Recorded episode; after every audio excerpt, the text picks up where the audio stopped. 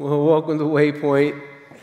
Uh, my name is Blair. I do some of the teaching around here. I'm being joined uh, by, uh, with my wife, Tracy. Uh, she, yeah, that's good. She has uh, done this service sometimes before in the past by herself. She has a break from school, so she has some time to join me here, but she did not have as much time to do some of the preparation, so we did that together. Uh, today's special for two things. It's Mother's Day, and we think that's worth celebrating and talking about. And it's also the end of a series that we're doing called Origin Stories. And we're going to actually take and mash up the two. And Luis was just in the meeting going, I don't know how you're going to do that. Well, um, this happens sometimes at Waypoint. We'll take and we'll aim in truth at a segment of the people who are attending.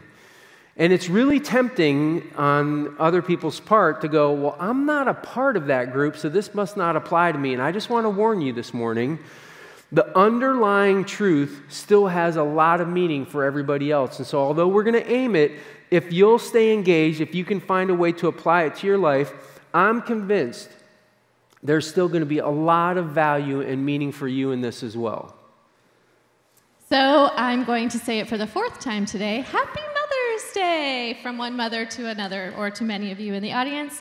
We celebrate you. We know that you sacrifice day in and day out, and you have influenced our lives in many ways.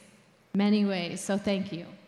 All right, so we're all created to have this superhero kind of existence, not because of anything we did, not because of our moms, not because of our parents or lack thereof, um, but because of Easter, what Blair has talked about the last few weeks. That one who created us in the bellies of our mamas said he would not leave us. Sorry. This is just part of it. It's okay. I'll get through it. Um, he would not leave us in the darkness. He would take the sins, the mistakes, and the regrets that separated us from life and from light before we even had any. Mm, that's amazing to me. He would die for you and I before we even committed any junk that we would step into the world with. He would carry them and bury them in the deepest darkness and return with our freedom fully resurrected in the light of day. Then again and again, he would offer to walk with us through the life in the valley of the shadow. He held out his nail scarred hands with forgiveness, and it's like being bitten by that radioactive spider when we take it. We're no longer the same, we no longer act the same, we no longer blend into the culture. We're set apart and we have this chance for a superhero type of life. So I'm going to give you 30 seconds to think about your life this last week. Where did you ask God to show up? Where did you tune into his supernatural powers? Would anyone know that you're connected to him? Where do you blend? More into the culture or more into him? So just going to take a few seconds here and be quiet, and I'll end with prayer.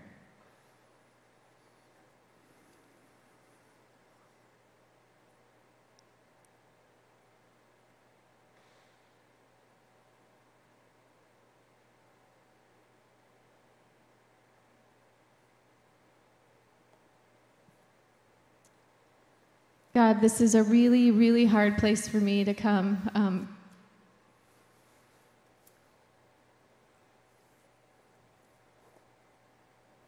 as I so don't want the things I talk about, and yet I give in to them. I do the things that I don't want to do, and I don't do the things I want to do, God, and I'm just right there. So, will you let me take your nail scarred hands today? Will you let us and help us walk through this? In Jesus' name, amen. So when we take that nail scarred hands, we're saying that we trust Him, we're listening, and we're looking for Him to fill us. We're ready to do amazing things. And moms, you do that. You use your superhuman skills by keeping everyone in your house alive. You go through sleepless nights, changing diapers, you feed them, clothe them, you inspire them, you make sure they get rest, encourage them, hear them, chauffeur them, take the right people to the right place at the right time without the ability to teleport, and it is stressful. So many things pull at you, yet you get up the next day and you do it all again. So it's easy to see why it's kind of a superhuman, superhero type of effort. Yeah, the, the role of mom is highly valued, and it's why we want to take and address something that we hear coming from moms quite a bit. And it's this simple idea. Sometimes moms feel like they have to be perfect.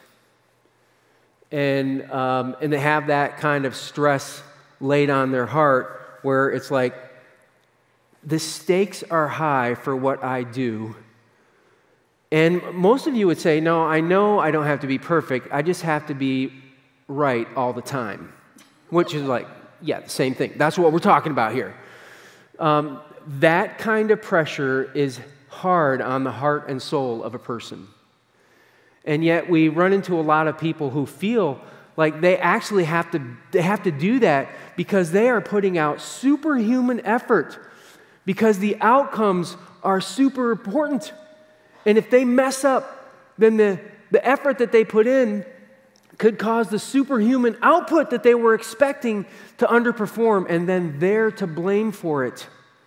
And they don't want to carry that. And so there is this sense of, I have to do this perfectly, even though I think most of you know you can't be perfect.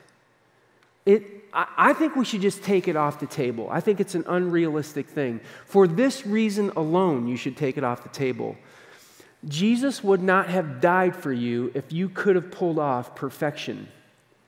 And sometimes what I hear people saying is, oh, no, no, no, I get it. I can't be perfect, but in this one area of my life, I think I better try. Like, I think I better have a level of perfection.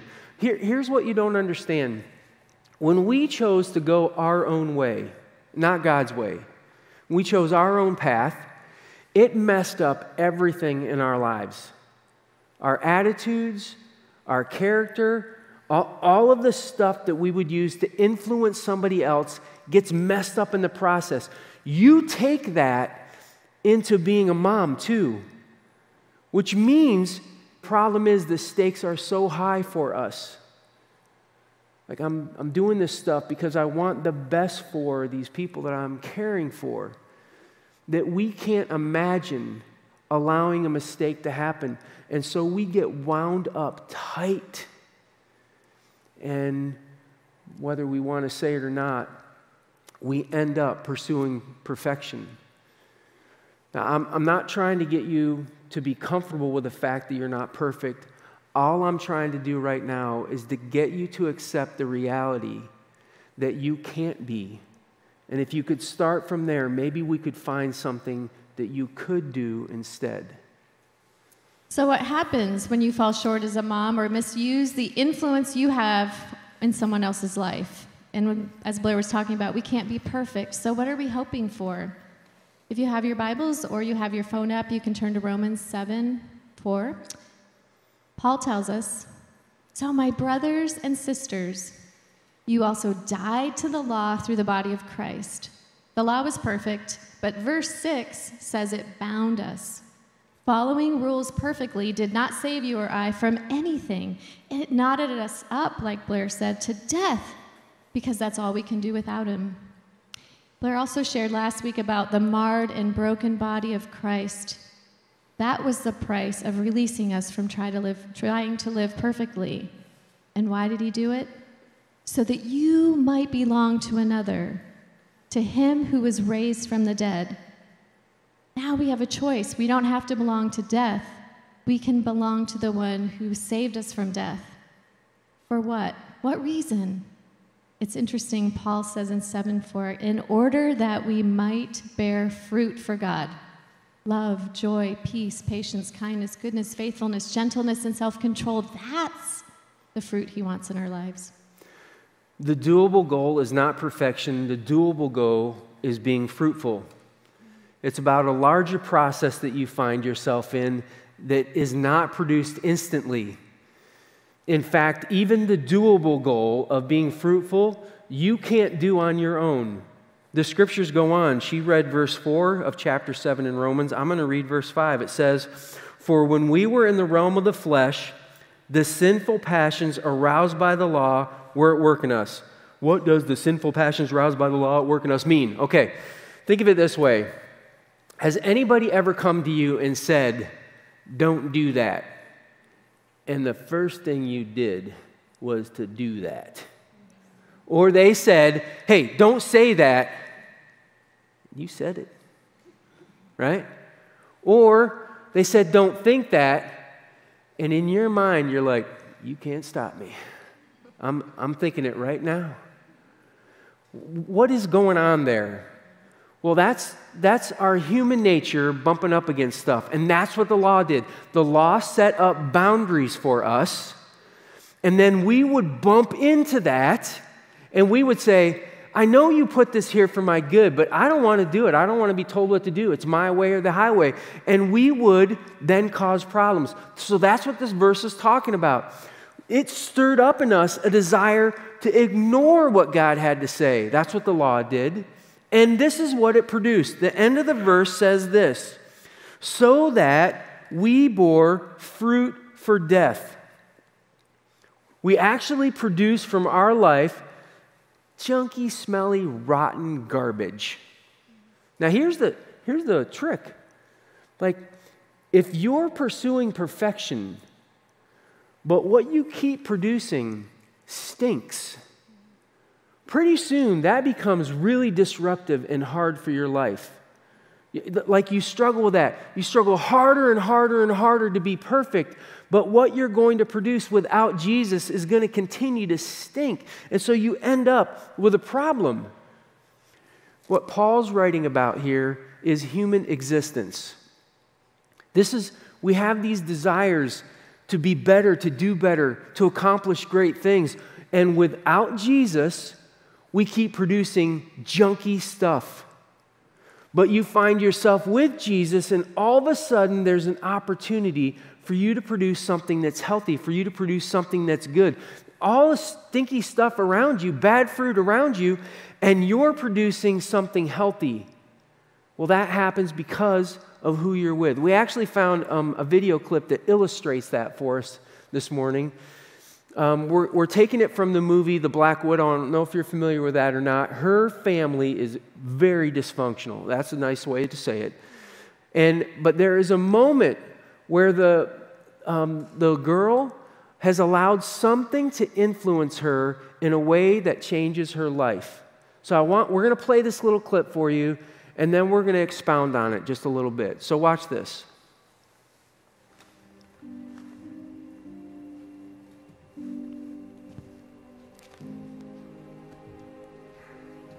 I remember this day. We shot Christmas, Thanksgiving, Easter, and summer vacation all in one day. Different backdrops. Hmm. I knew all the presents under the tree were just empty boxes, but I didn't care. I wanted to open every single one. So just for a second, it would feel real.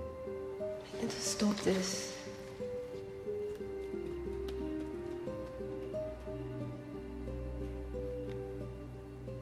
Why are you doing this? Why does a mouse born in a cage run on that little wheel? Do you know I was cycled through the red room four times before you were even born? Those was all I know. I was never given a choice. You're not a mouse, Melina. You were just born in a cage, but that's not your fault. Tell me, how you keep your heart?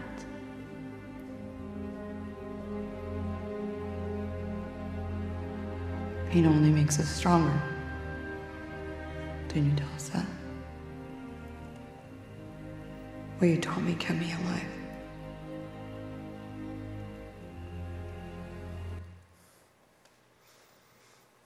In all that mess and all the false stories that she was told, she's asked, How me? How did you keep your heart alive?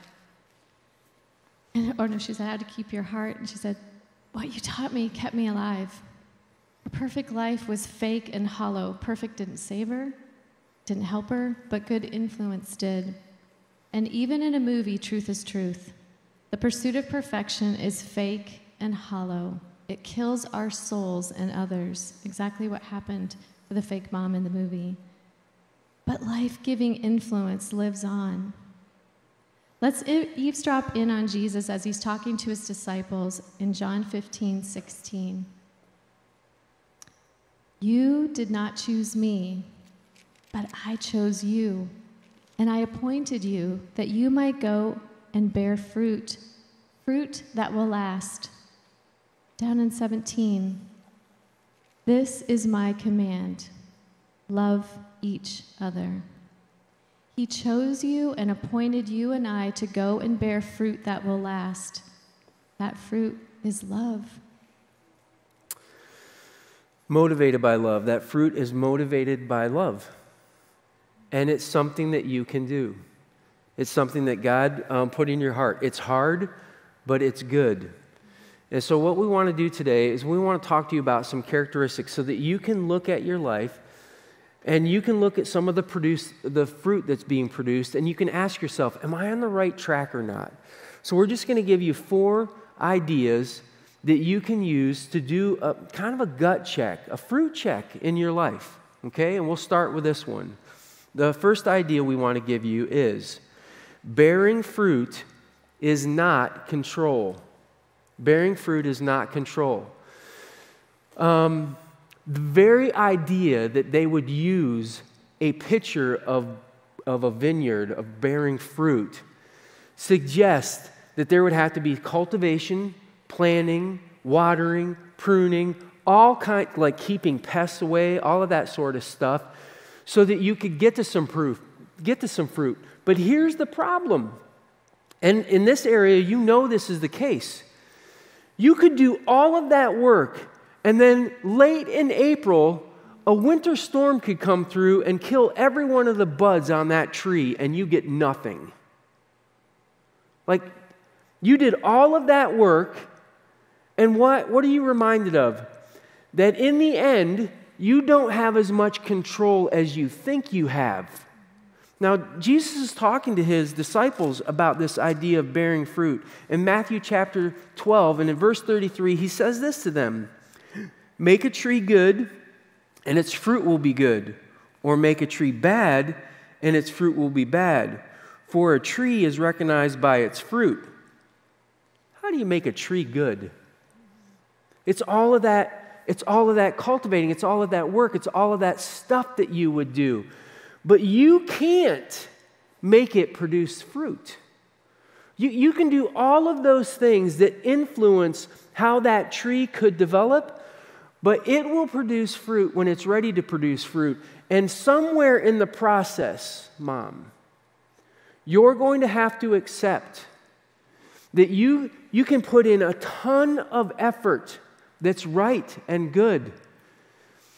But it's going to produce fruit when it does produce fruit. And if you can give up control, see what control does is it focuses on you and what you want and how you want it, what you think would be the right thing, the right outcome.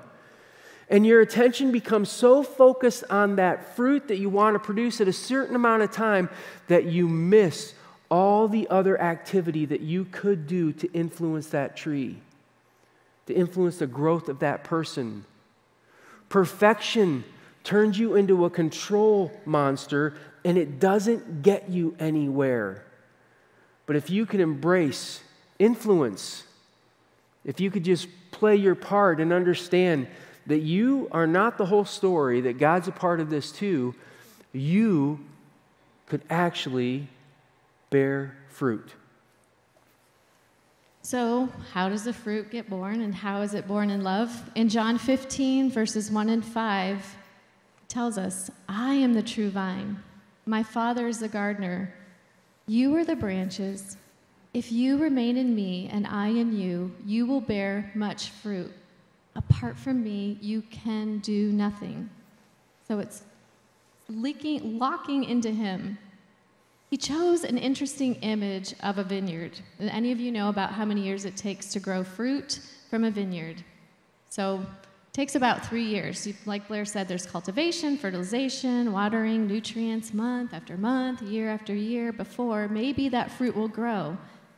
But with a human, it takes even longer. So, moms, you clean, do mountains of clothes, feed oodles of snacks and meals, cheer the kids on, watch them struggle, transport them everywhere, spend lots of money and emotions Watch them grow, let them learn new things, make mistakes, ups and downs, ups and downs, and you wonder when you're going to see consistent good choices in their life, fruit that lasts. It's why this picture of the vineyard is so good. Lots of work for years of maybe fruit will grow. Lesson two being tuned into the Father, bearing fruit is a labor of love. We cultivate their hearts over time that could grow fruit. There's no guarantees, but we, out of love, we put that time in faithfully. It's a labor of love, and I would add over a long period of time. The goal is not perfection, it's consistency. I would say, number three, bearing fruit takes consistency. Consistently sharing truth, consistently sharing the stuff that you believe and why, consistently being involved in their lives. Uh, think of it this way if you're attempting to be consistent, consistent, consistent, and you fail, somebody can look back at the track record of consistency that you have and understand that that was a failure, and they can quickly forgive you for that. And you can get back on with being consistent. But if your goal has been to be perfect, when you fail, you can't be perfect anymore. That's gone, that's forever gone. And what it does is it creates a cycle where what you choose to do then is to double down on the, per, the perfection that you're going to pursue. And so you try even harder and you give it even more effort. And the next time you fail, you feel more guilty and you keep going at it. That process will rob you of hope and make it very difficult for you to do your role as a mom, as a human, anywhere, really. But if you would choose consistency instead, it would give you this chance to keep coming back at it, keep coming back at it, even after a failure. And it could grow hope in you for the process that you're involved with. Shoot for consistency. So I've been reading in Hebrews over months and months and finally made it into James. And I just wanted to share a few verses that have twisted me up inside about this perfection thing. James 1 2 through 5. Consider it pure joy, fruit, whenever you face trials of many kinds, because you know that the testing of your faith produces perseverance. Let perseverance finish its work so that you may be mature and complete lacking nothing. If you lack wisdom, you should ask God, who gives generously to all without finding fault, and it will be given to you.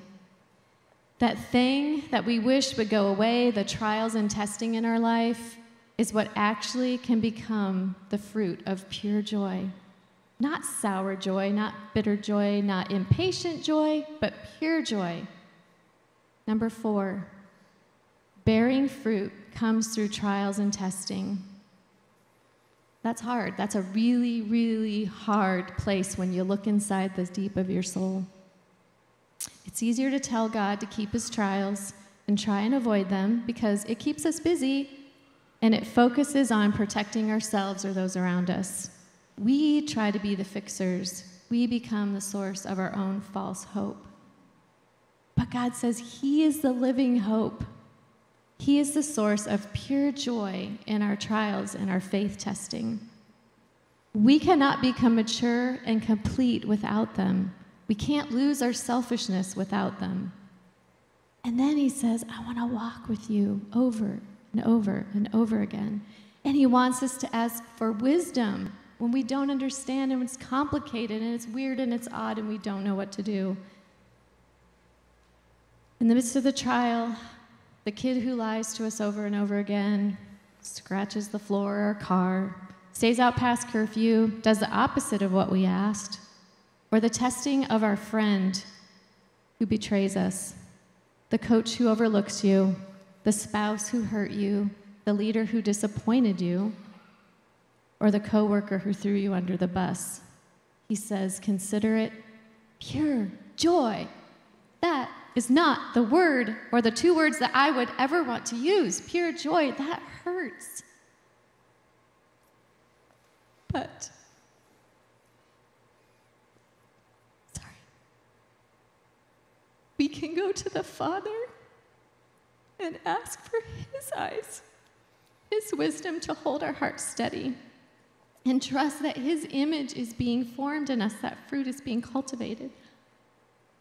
And what's also true is sometimes you are a trial to other people. Think about how you show up in their lives. It's easy to think about how others affect you, but you're also an influencer and affect others. And you know what? God sees you as pure joy in that trial. He's the author of the fruit, and He has it. And He also has perseverance. And so He goes on and on day after day with us. He's the only one who can bring good fruit or good out of our lives, brings good fruit. I'd like to invite the band to come to stage or come to the stage if you would.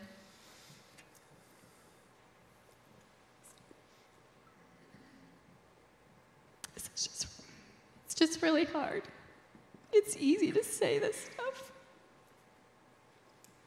But over the past six months, my journal is full of disappointments and hard things.